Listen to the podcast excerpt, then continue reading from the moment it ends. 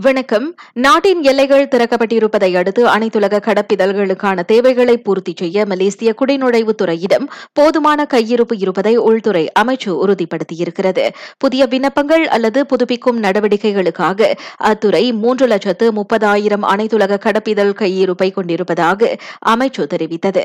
ஒருவேளை அந்த எண்ணிக்கை போதவில்லை என்றால் மேலும் ஆறு லட்சம் அனைத்துலக கடப்பிதழ்களை தயார் செய்வதற்கான ஏற்பாடுகளும் செய்யப்பட்டிருப்பதாக அமைச்சு தெரிவித்தது. அடுத்து வரும் ஆறு மாதங்களுக்கு அந்த கையிருப்பு போதுமானதாக இருக்கும் என அமைச்சு கூறியது. ஜொஹோர் மற்றும் சிங்கப்பூருக்கு இடையிலான முக்கிய போக்குவரத்தாக கருதப்படும் நின்று நின்று செல்லும் பேருந்துகளின் சேவை மே ஒன்றாம் தேதி மீண்டும் முழுமையாக தொடங்கும் என எதிர்பார்க்கப்படுகிறது. இப்போதைக்கு ஜோஹர் காஸ்வே வழியாக எல்லையை கடக்க முப்பது பேருந்துகள் மட்டுமே பயன்படுத்தப்படுவதாக போக்குவரத்து அமைச்சு தெரிவித்தது. அவற்றில் இருபத்தி நான்கு பேருந்துகள் தடுப்பூசி போட்டு முடித்தவர்களுக்கான பயண பாதை திட்டம் விடிஎல்லின் கீழ் செயல்படுகின்றன.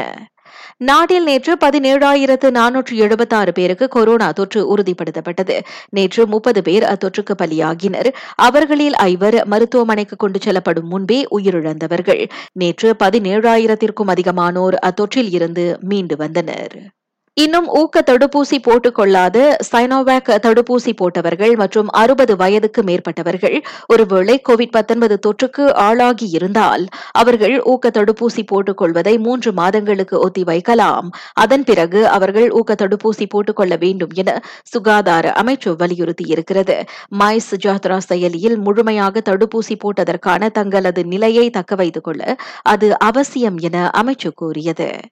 நாட்டிலுள்ள இஸ்லாமியர்கள் நாளை ஏப்ரல் மூன்றாம் தேதி தங்களது நோன்பை தொடங்குவார்கள் என அரச முத்திரை காப்பாளர் அறிவித்திருக்கின்றார். அண்மைய தொன்னூற்று நான்காவது ஓஸ்கா விருதளிப்பின் போது நகைச்சுவை நடிகர் கிறிஸ் ராக்கை கன்னத்தில் அறைந்த சம்பவத்தை அடுத்து நடிகர் Will Smith Academy of Motion Picture Arts and Sciences திரைப்பட குழுமத்தில் இருந்து விலகியிருக்கின்றார். அவ்விழாவில் தாம் நடந்து கொண்ட விதம் ஏற்றுக்கொள்ள முடியாது என கூறியிருக்கும் ஸ்மித் அதற்கான விளைவுகளுக்கு தாம் பொறுப்பேற்றுக் கொள்வதாகவும் தெரிவித்திருக்கின்றார். ஸ்மித்தின் இந்த முடிவை அடுத்து அவர் இனி ஓஸ்கா விருதுக்கு வாக்களிக்க முடியாது. ஆனால் அவர் எதிர்கால அகாடமி அகாடமி விருதுகளுக்கு பரிந்துரைக்கப்படலாம். எதிர்வரும் விழாக்களிலும் கலந்து கொள்ளலாம். மற்றும் அவர் வென்ற விருதையும் வைத்துக் கொள்ளலாம் என கூறப்படுகிறது. முன்னதாக அந்த விருதளிப்பு விழாவில் தனது மனைவி குறித்து கிறிஸ் ராக் கிண்டல் செய்ததை அடுத்து ஸ்மித் அவரை தாக்கி பரபரப்பை ஏற்படுத்தினார். பின்னர் அதே விழாவில் ஸ்மித் சிறந்த நடிகருக்கான விருது வென்றார் என்பதும் குறிப்பிடத்தக்கது. நான் சௌரியம்மாள் ராயப்பன்.